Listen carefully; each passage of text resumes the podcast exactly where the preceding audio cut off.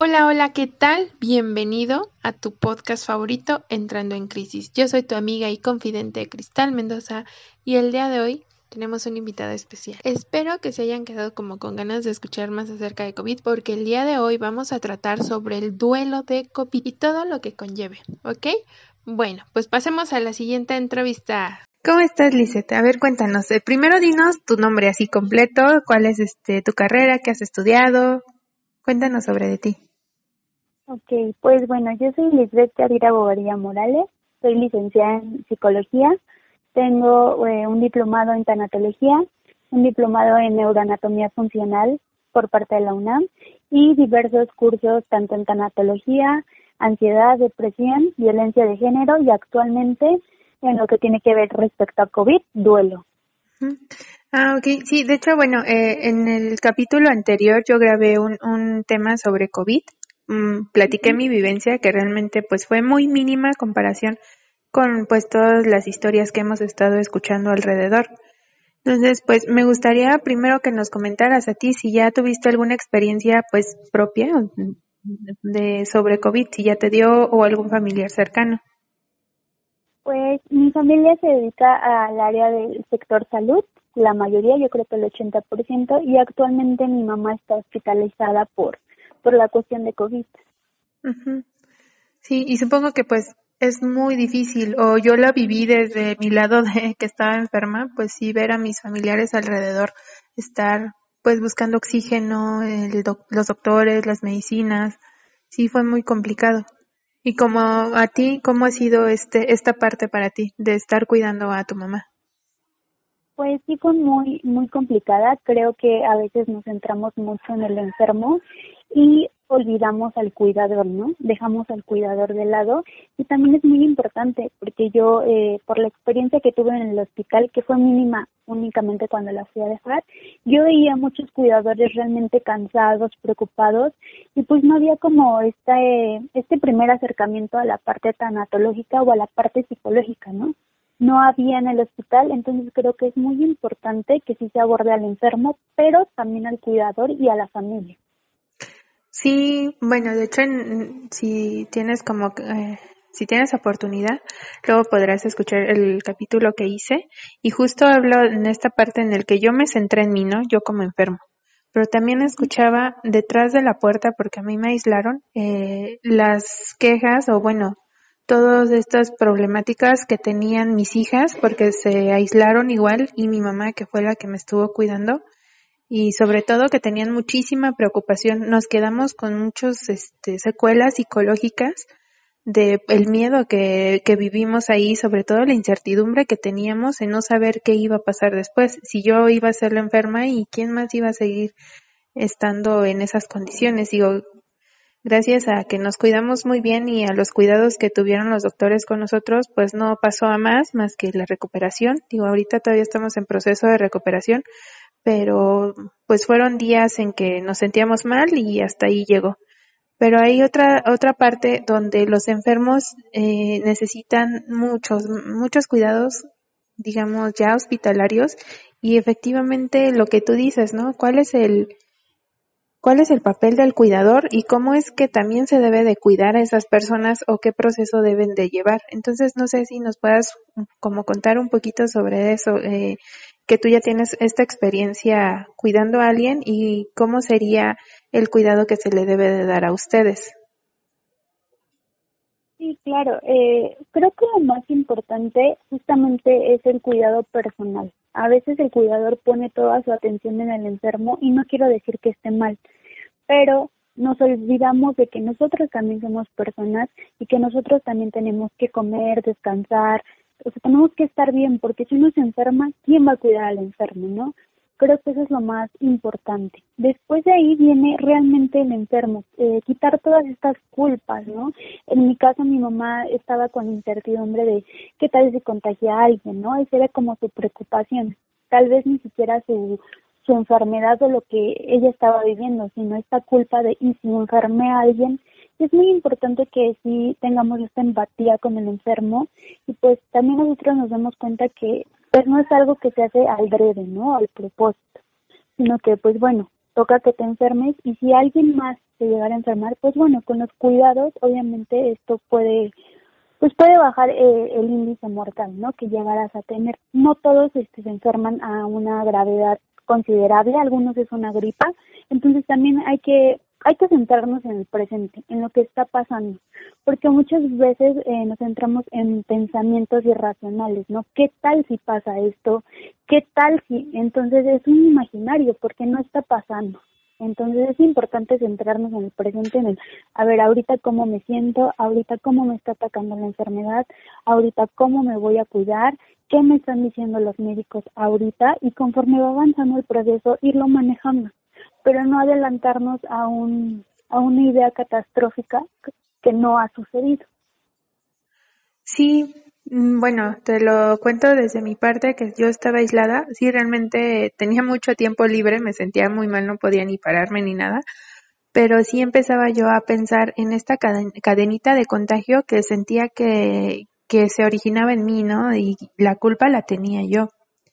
Cuando me dieron los resultados de positivo y me, me empezaron a hablar, pues sí, algunos familiares me dijeron, no, es que para qué saliste, tú tienes la culpa y no sé qué. Entonces, la culpa que ya sientes se te incrementa todavía más con lo que te dicen los demás y te sientes todavía peor. Lo importante que, o lo que dices tú, justo lo entendí como a mitad de la enfermedad, que debería de dejar de estar pensando en escenarios imaginarios y centrarme en el aquí y en el ahora y hacer un paso a la vez, un día a la vez. Pues digamos, este fue un escenario que estábamos platicando de una persona enferma que se va recuperando.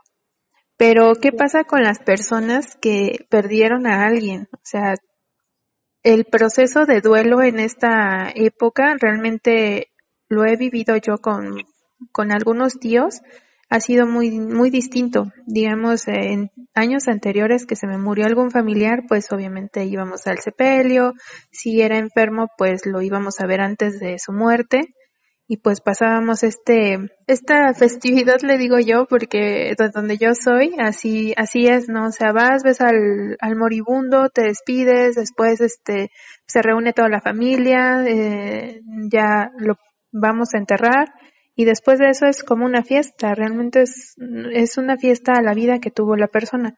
Pero en, en esta etapa de pandemia pues fue totalmente distinto. A mí se me murieron dos personas dos tíos muy cercanos y nunca los fui a ver al hospital. No se murieron por COVID, pero pues realmente yo siento como si no se hubieran muerto. O sea, siento que en algún momento los voy a ir a ver de nuevo, pero sé que ya están muertos. No me, no me pegó tanto, no me dolió, porque quizá no hice todo este proceso que yo estoy acostumbrada.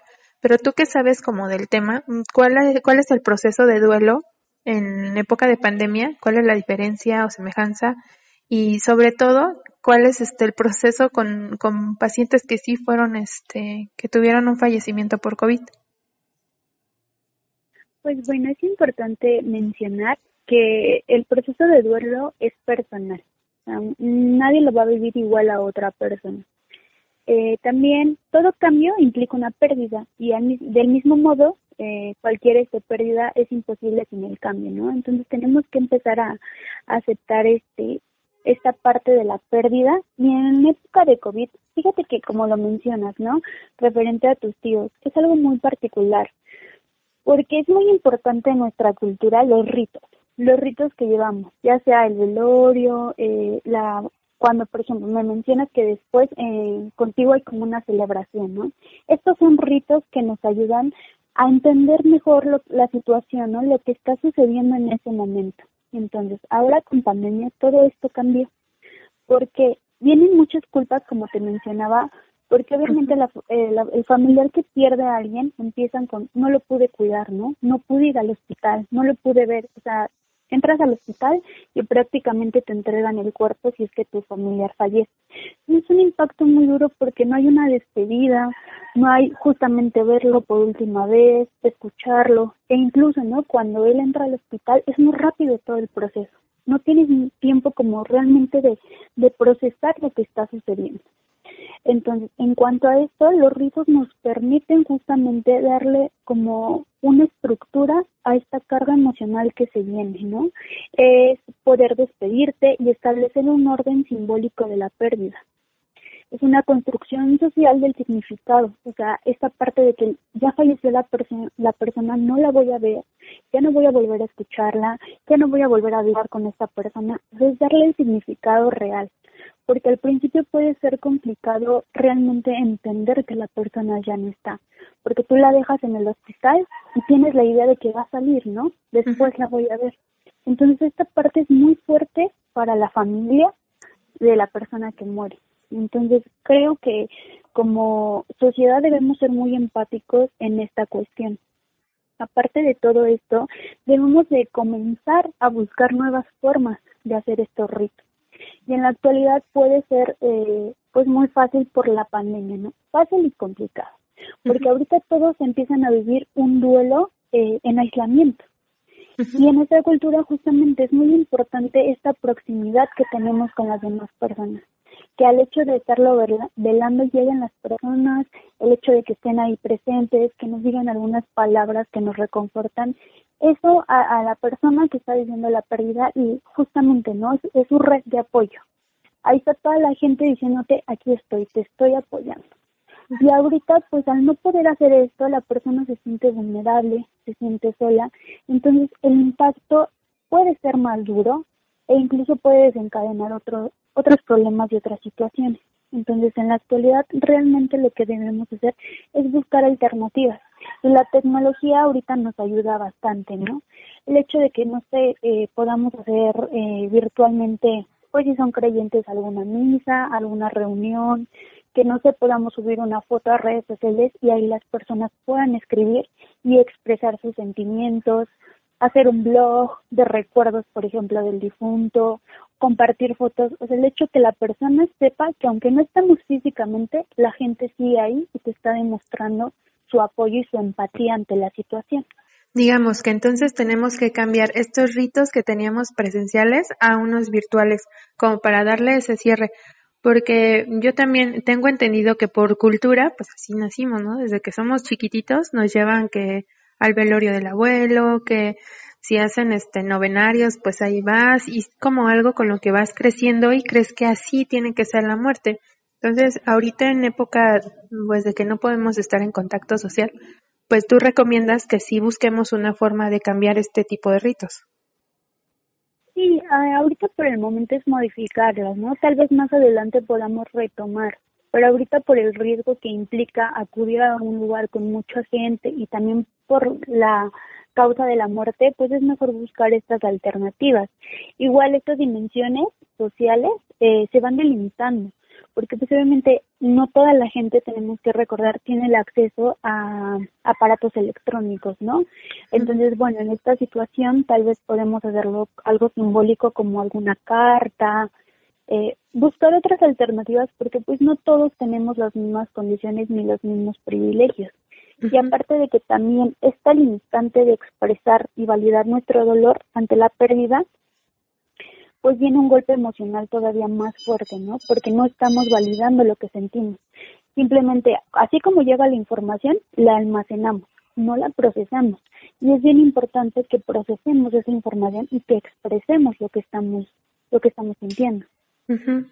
Sí, fíjate que como de manera personal, tenía pues habría varios familiares en Facebook y me enteró que un familiar un poco lejano fallece de COVID. Y veo que ahí donde este, de donde yo soy originaria, de mi pueblo, hicieron un velorio, no había mucha gente, como que solo eran los familiares, y empezaron a postear varios en vivos de los rezos, de pues de cómo se despidieron de él, de la urna muy pequeñita, y en un inicio, la verdad, me, me pareció algo mordido, algo como, no sé, como demasiado personal como para que lo postearan. Pero ya después me puse a ver en el trasfondo, en, el, en lo que ellos estaban, que necesitaban, pues, como lo que dices ahorita, una validación social, este, de lo que estaba pasando, sentir el apoyo a lo mejor dentro de sus redes sociales de personas que no estaban, pues que no podían estar ahí presentes. Sí, incluso esta carga simbólica o este rito nos permite conectar con el, con el dolor que sentimos y esto poderlo integrar a lo que está sucediendo y el cómo lo estás viviendo. Te digo, o sea, por ejemplo, para los niños, pues obviamente este ritual es importante. Para cualquier persona es importante, pero sobre todo sí para las que son más cercanas al, difunto, eh, pues sí, ese es el hecho de poder expresar y de alguna forma como soltar, ¿no? No es inmediato, como te comentaba, es un proceso normal y natural por el cual todos pasamos, pero sí es importante que se realice algún ritual para poder, este, pues, iniciar este proceso. Es de suma importancia y creo que ahorita todavía más, ¿no? Por la situación, por la forma en la que se está dando esta última despedida y por los sentimientos que pueden llegar a quedar en la familia. Sí, y bueno, en relación con lo que estás diciendo ahorita, me gustaría que nos dijeras cuáles son las manifestaciones del duelo que se presentan en adultos, en adolescentes y en niños. Pues mira, son cuatro áreas. Eh, en adolescentes, niños y adultos se presenta la área físico, la afectiva, eh, la cognitiva y las conductuales. Vamos a enfocarnos ahorita en los niños.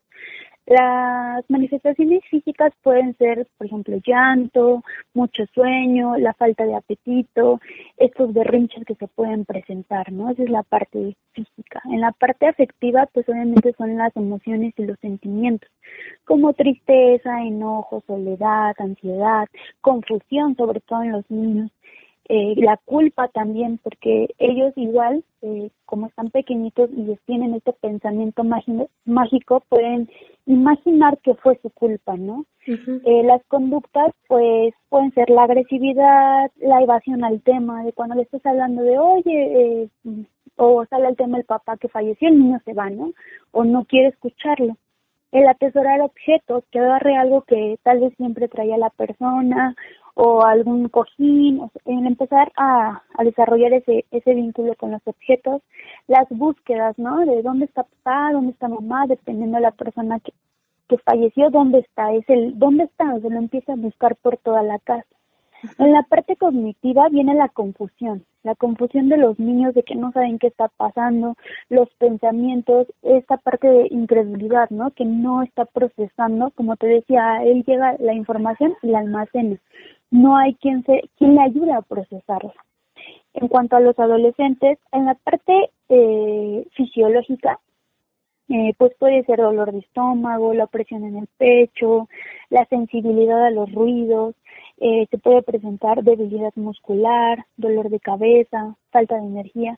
es muy importante hablar de los adolescentes, porque los adolescentes están viviendo un proceso complicado ya, ¿no? De primera entrada. Y luego le, le, agregas un duelo cuando él realmente está intentando relacionarse, porque ya no se le considera un niño, pero tampoco se le considera un adulto. Está como en el limbo. Entonces es bien importante eh, validar los sentimientos del adolescente. En la parte conductual pueden presentarse trastornos del sueño, trastornos alimentarios, el aislamiento social, eh, puede andar distraído, llanto, igual, ¿no? Empezar a guardar objetos personales del difunto, visitar lugares que frecuentaba. Por ejemplo, si van, no sé, eh, a algún parque, pues el adolescente va, ¿no? Le gusta estar recordando. Eh, mucha actividad, o sea, que se ponga súper activo o por el contrario, eh, hipoactividad, que él está en cama, no quiera salir, esta parte muy, muy dicotómica. En la parte afectiva, pues viene tristeza, eh, empatía, la angustia, se puede presentar culpa, ansiedad, abandono, estado de shock, ¿no? Porque no, no está procesando bien lo que está pasando. Igual puede estar muy sensible a los ruidos, a lo que le dices, o sea, él puede tomar personal muchos comentarios que le puedes estar diciendo apatía, eh, igual los adolescentes en esa parte es como no quiero hacer nada y a veces los obligamos, ¿no? En la parte cognitiva, pues es confusión, dificultad para concentrarse, alteraciones en la atención, puede presentarse también alteraciones de memoria y distorsiones cognitivas, ¿no? También esta parte de que él siente que lo están agrediendo cuando las cosas realmente no son así. Y en la parte de los adultos, se repiten muchos de los adolescentes, pero eh, el adulto, por ejemplo, en la, en la parte física puede, puede ser igual dolor de estómago, pérdida del apetito sexual es muy importante, porque a veces los adultos no, no lo procesan y no lo entienden, ¿no? Y ahí viene otro problema y otra culpa. No, se da por el duelo que están viviendo, mm, palpitaciones, dolores en el pecho, igual dolor de cabeza, cansancio. En la parte emocional, pues culpa, ira, eh, nostalgia, soledad, tristeza, algunos también enojo, en la parte cognitiva, pues igual se pueden presentar este confusión, preocupación, desinterés, ¿no? Incluso cuando evadimos y pensamos que, ay, no le pegó tanto. No, simplemente que no está eh, sabiendo cómo gestionar sus emociones. Y en algunas partes ya muy críticas pueden ser alucinaciones visuales y auditivas, ¿no? Eh, igual, ¿no? Que, que soñemos a la persona, o a veces que la vi, ¿no? Es el, la vi en la casa, pueden ser estas alucinaciones. Eh, en las conductuales pueden ser insomnio, sobre todo se presenta en adultos, el aislamiento, la irritabilidad y el llanto. Son como las cuatro más importantes que se presentan en los adultos. Sí, pues sí vemos como algunas diferencias, pero también algunas similitudes. Lo que yo encuentro mucho que acabas de, decir en cada una de estas etapas de desarrollo del ser humano es la culpa. Y creo que desde que, no sé, desde que te sientes mal o estás como dentro de este círculo donde ya hay un enfermo, todos sentimos culpa. Sí, eh, es una parte de gestionar las emociones, ¿no? Y como lo mencionábamos ahorita en la parte del COVID, es algo que se presenta mucho.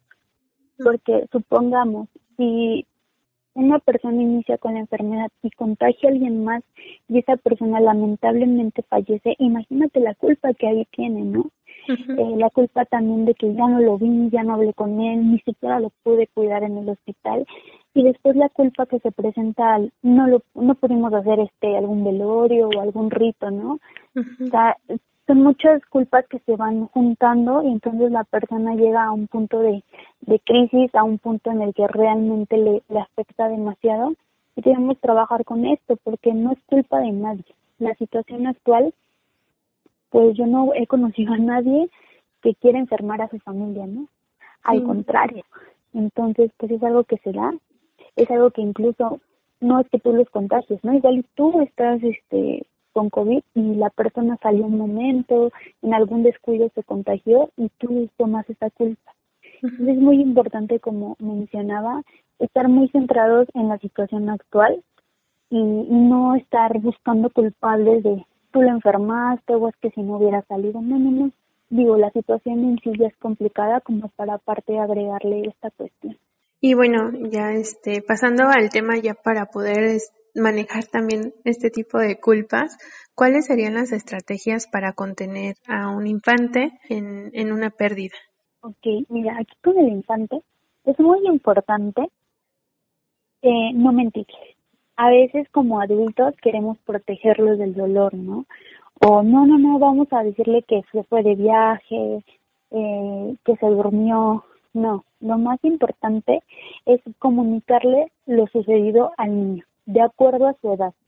Eh, hay muchas herramientas de las cuales nos podemos apoyar, como cuentos, videos, que explican, ¿no? Eh, hay cuentos, por ejemplo, que la abuela falleció y te van explicando en el cuento, hasta con imágenes, qué, es la muerte, ¿no? Eh, tal cual niño, creo que, que de hacer mucho énfasis en el niño te entiende si le explicas, buscas un lenguaje adecuado. También es importante que busquemos un espacio idóneo. Por ejemplo, presentar al niño, estar nosotros tranquilos, explicarle qué está pasando, que él nos pregunte, contestarle. No le podemos decir al niño, por ejemplo, eh, no sé, en la escuela, ¿no? Porque obviamente son son lugares en los que no no puede no puede ser o por ejemplo decirle cuando esté con sus amiguitos no no no o sea sí tenemos que alejar al niño hablarle Ah, está pasando esto, pasó esto, y el niño te va a preguntar.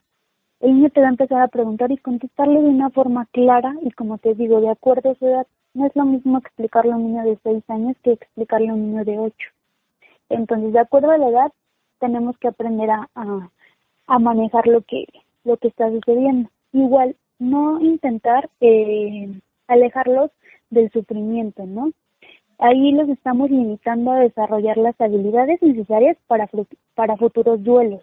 Eso es importante, que desde pequeños Por ejemplo, si tiene un pez y muere el pez, desde ahí le expliquemos qué sucedió con su pez. No, por ejemplo, comprarle otro pez, ¿no? Que es lo que muchos papás hacen. Se les muere su mascota y compran otra. No, no, no. Explicarles que se murió el pez, que es un proceso natural de vida, y explicarles de acuerdo a su edad. Entonces el niño desde ese momento ya te va a ir entendiendo. Entonces cuando se presenta una pérdida de algún familiar, el niño se te puede decir, ah, como el pez. Y ahí es cuando, sí, como el pez. Entonces es muy importante eh, que les expliquemos así. Igual, los ritos son bien importantes para los niños. Igual no es que vayan al, velorio si, también el familiar no lo desea, pero sí puede ser, por ejemplo, no sé, eh, plantar alguna plantita, eh, soltar globos, hacer una cajita con cosas que le gustaban al difunto, hacer un rito diferente, ¿no? igual el niño podría hacer un video despidiéndose de. No es tanto que vaya y vea, ¿no? A la persona que falleció o el ataúd si, si los padres no quieren. Pero sí podemos buscar otro tipo de ritos para que los niños también aprendan a gestionar esas emociones. Y es bien importante incluirlos, porque así como la persona adulta está viviendo su duelo, el niño también, el niño también tuvo una pérdida.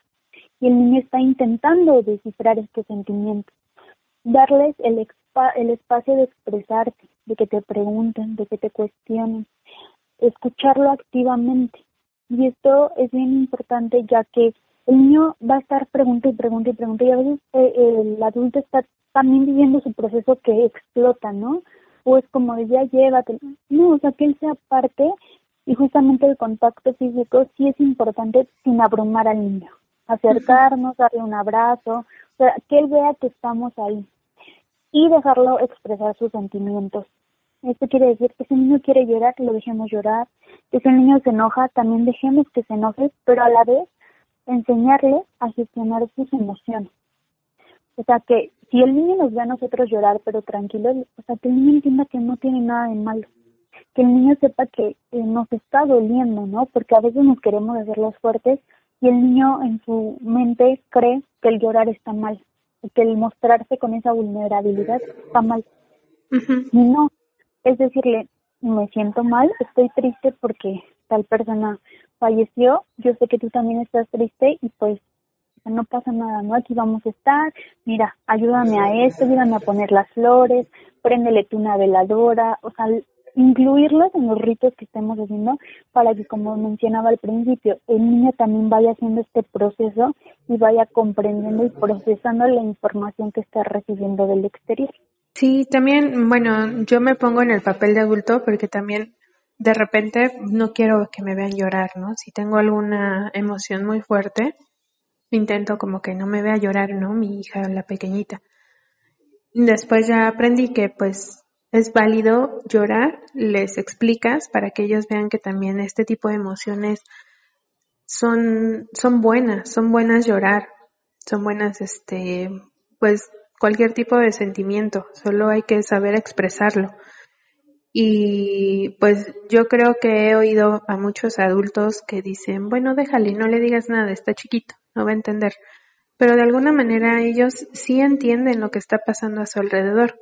Y cuando sean grandes, si no les explicamos o no llevamos como este proceso que nos estás haciendo favor de explicar, pues en un futuro no van a saber ni cómo manejar las pérdidas, ni qué hacer en momentos de, de, crisis o de situaciones que donde ellos tengan que actuar ya como adultos, porque no tuvieron este reflejo, ¿no? De cómo deben de hacerlo cuando sean grandes. Y justamente como te decía, les estamos enseñando a habilidades para futuros duelos, porque en la vida vamos a experimentar muchísimos duelos. El duelo se experimenta en una pérdida. En los niños, por ejemplo, cuando cambian de casa, están viviendo un duelo. Cuando se cambia de escuela, están viviendo otro duelo obviamente ya no van a ver a sus amigos, están experimentando otro, otro duelo, si pierden alguna mascota, vienen otros duelos, o sea, a veces querer protegerlos, entre comillas, que realmente no los estamos protegiendo, nos está limitando a que ellos eh, sepan justamente gestionar sus emociones en futuros duelos. Y como te decía, hay muchos cuentos, ahorita hay mucho material de apoyo en internet, incluso hay este manuales en los niños donde les piden que dibujen a la persona, que, por ejemplo, planten una flor, que hagan una, una cajita de recuerdos, o sea, les ayudan a los niños justamente a gestionar sus emociones y a procesar que la persona ya falleció y no la van a volver a ver. Entonces es bien importante cultivar estas redes de apoyo del niño con la familia. Ahorita pues no es el caso, pero sí en su momento con maestras, ¿no? Que le digan está viviendo un proceso de duelo para que también en la escuela pues el niño se sienta apoyado por, por sus compañeros y por la maestra. Habrá niños que tal vez no quieran hacer tarea, ¿no? Ahorita, que por ejemplo están en niños, están viviendo un duelo y aparte ponte a hacer la tarea. A veces también hay que ponernos a pensar, ¿qué, qué es más importante en este momento? Si tienen que retomar su rutina, es muy importante pero también tienen que dejarlos vivir estas emociones. Ya después vendrá el ajuste con el entorno y ya continuar con la rutina, pero igual y si le das un momento para que el niño no haga tarea y vivas lo que está sintiendo, está perfecto. Finalizando un poquito con esto de los niños, vienen los adolescentes, ¿no? Y a veces como adulto, les digo, les estoy hablando como desde el papel de mamá, a veces lo ves grande y crees que ya es un, adulto, ¿no? pero cuando también nos conviene. Pero ellos también sienten, los adolescentes pues están viviendo un proceso muy distinto al de un niño o los de un adulto. Sabemos, bueno, o si tenemos un poquito de conocimiento, los adolescentes lo que hacen en esa etapa pues es socializar y ahorita en aislamiento pues se les están viendo horribles porque no saben, aunque lo hagan virtualmente, pues sí necesitan como ese contacto afectivo ese contacto físico y pues no lo están teniendo. Y entonces me gustaría que nos comentaras cómo podemos contener a un adolescente que está viviendo una etapa de duelo. Pues bueno, aquí igual, la verdad se facilita el proceso. Ser muy honestos con el adolescente, como te decía, buscar un ambiente adecuado. Y igual y que no haya tanta gente, que se lo comunique a una persona cercana, alguien con quien él tenga mayor afinidad de la familia, mamá, papá, con quien él siente ese apoyo, ¿no? Incluirlos también en los, en los rituales, preguntarles, ¿estás de acuerdo? ¿No? ¿Tú qué? ¿Tú qué propones? ¿No? Igual y el adolescente no va a querer participar, pero ya él está tomando la decisión de no participar, más no se le está limitando a no participar. Eh, darle el espacio para expresarse, que él diga que, que llore si necesita llorar, que se enoje si necesita enojarse, o sea, dejarlo que exprese lo que está sintiendo y al igual que lo gestione. Validar sus emociones, no minimizar lo que él siente. Eh, realmente cuando eh, los adolescentes están en este proceso, pues sí pueden pueden reaccionar de maneras muy diferentes o, o realmente demostrar mucho o demostrar muy poco cada uno, de acuerdo a su personalidad, lo demostrará, pero validar estas emociones, no estarlos obligando, por ejemplo, si no llora, o sea, sácalo, ¿no? O sea, él está intentando procesarlo. Sí, sí aliéntalo, pero también no, no invadas ese espacio personal.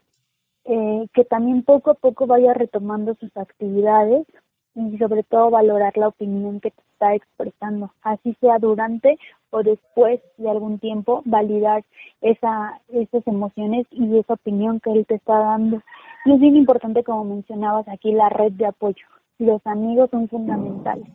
Buscar estrategias, ¿no? Para que hable con ellos, él se comunica mejor con, sus iguales, que son estos amigos. Entonces, posiblemente no se acerque mucho a los padres o a la familia a expresar sus emociones, pero si se acerca con algún amigo, con algún primo, no reprochárselo, porque hay muchos papás que es, ¿por qué a ellos sí les cuentas y a mí no? Mejor poco a poco darle esa confianza para que el adolescente se abra con nosotros, pero no hacerles un reproche sino cultivar estas redes de apoyo. Sí, yo creo que luego como adultos se nos olvida, ¿no? Porque hasta nosotros lo hacemos, o sea, no, no hablamos lo mismo con nuestros amigos que lo que estamos hablando con nuestro hijo adolescente.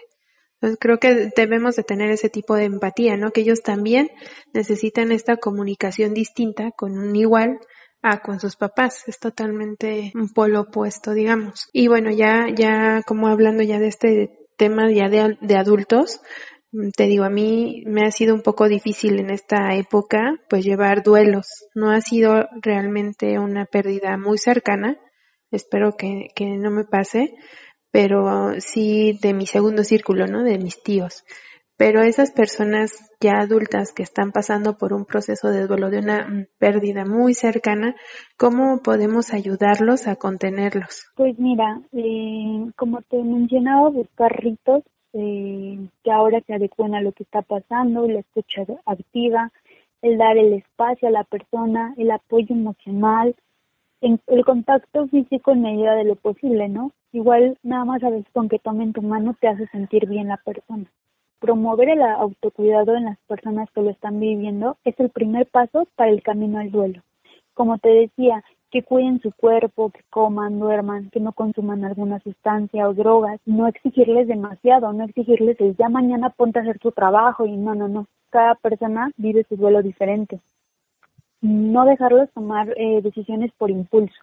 Decirlo, bueno, a ver, vamos a platicarlo, vamos a, llegar a, un acuerdo, vamos a evaluar la situación que exprese sus emociones, de mostrarles el apoyo a él y a la familia, estar cerca, ¿no? O sea, igual con una llamada, con un con un mensaje, mostrar disponibilidad.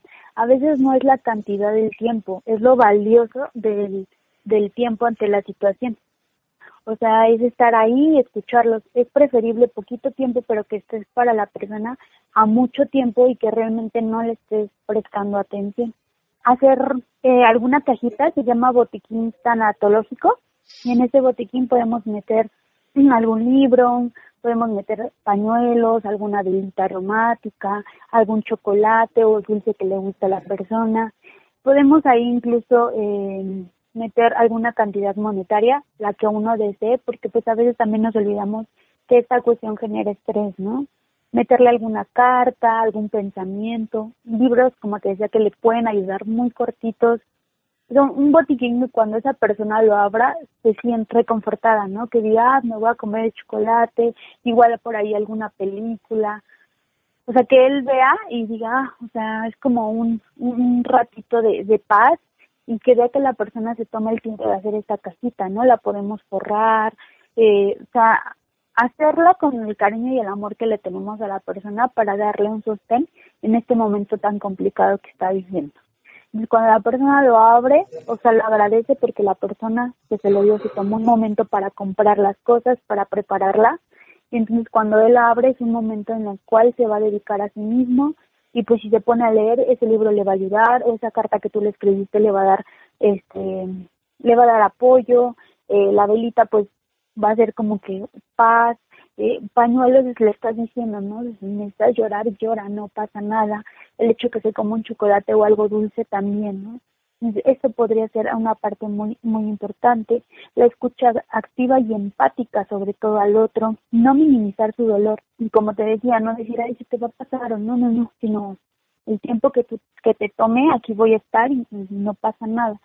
Reconocer el dolor de la, de la persona y sobre todo le podemos proporcionar números de apoyo, ¿no? O sea, números de algún tanatólogo, de algún psicólogo, de grupos de apoyo, porque realmente no sabemos cómo lo esté viviendo la, la persona, entonces para que ella en algún momento si lo necesita acuda. Incluso en el botiquín eh, tanatológico podemos incluir si la persona es creyente algún rosario, alguna Biblia, algo que, que a él le dé este este confort. Sí, como dices, yo creo que el apoyo es lo que más buscas en ese momento, que te validen también los sentimientos, porque me ha pasado que a lo mejor tengo alguna pérdida, no, no este, no como, como tal que alguien haya muerto, pero sí tengo alguna pérdida, me siento mal y yo realmente lo que quiero es alguien con quien llorar, que me escuche y que, y que no me este, que no minimice mis daños, los daños que siento, ¿no?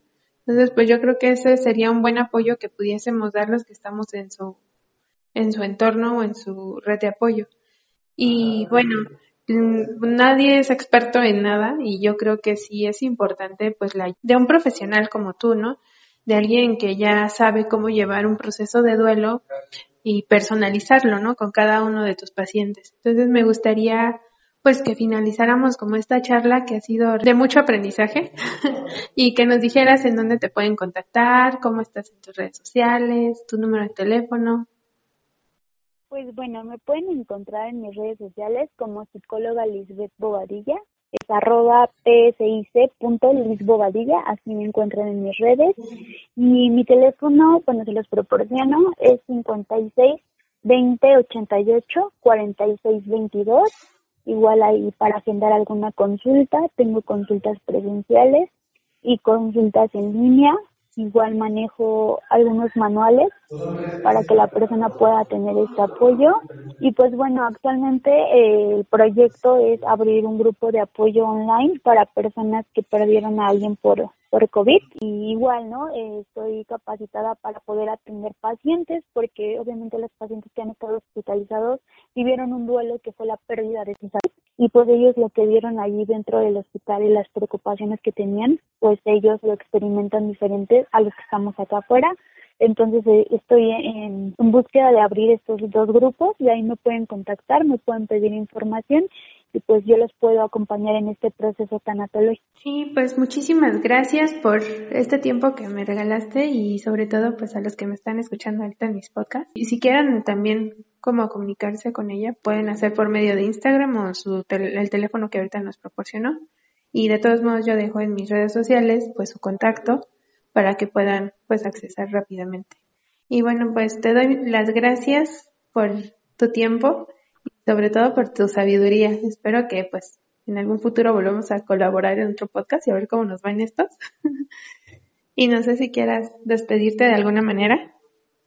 Sí, pues muchas gracias, Cris, la verdad, por, por darle eh, el espacio a estos temas, que creo que ahorita con la situación eh, se están hablando más, que sepan las personas que no están solas, que no debemos subestimar por lo que está pasando otra persona, pues cada dolor es, es particular y que puedan pedir ayuda, que no está mal pedir ayuda, que hay veces que las situaciones nos rebasan y pues que muchísimas gracias por dar eh, el espacio y que gente como tú está promoviendo la salud mental porque la tanatología entra eh, dentro de la salud mental.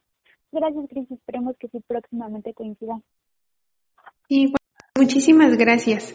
Entonces, pues nos estamos viendo en una próxima llamada. claro. Y pues nada, hasta aquí el capítulo de hoy. Recuerda que por cualquier situación que estés pasando, lo más importante es pedir ayuda. No estás solo o sola, es mejor prevenir que lamentar y no está de más hablar. Al contrario, te haces un favor a ti y a los que te rodean. Quiérete mucho, cuídate y no olvides que si necesitas algo, me tienes en Instagram como arroba entrando en crisis. Nos vemos en el siguiente capítulo. Mil besitos, bye.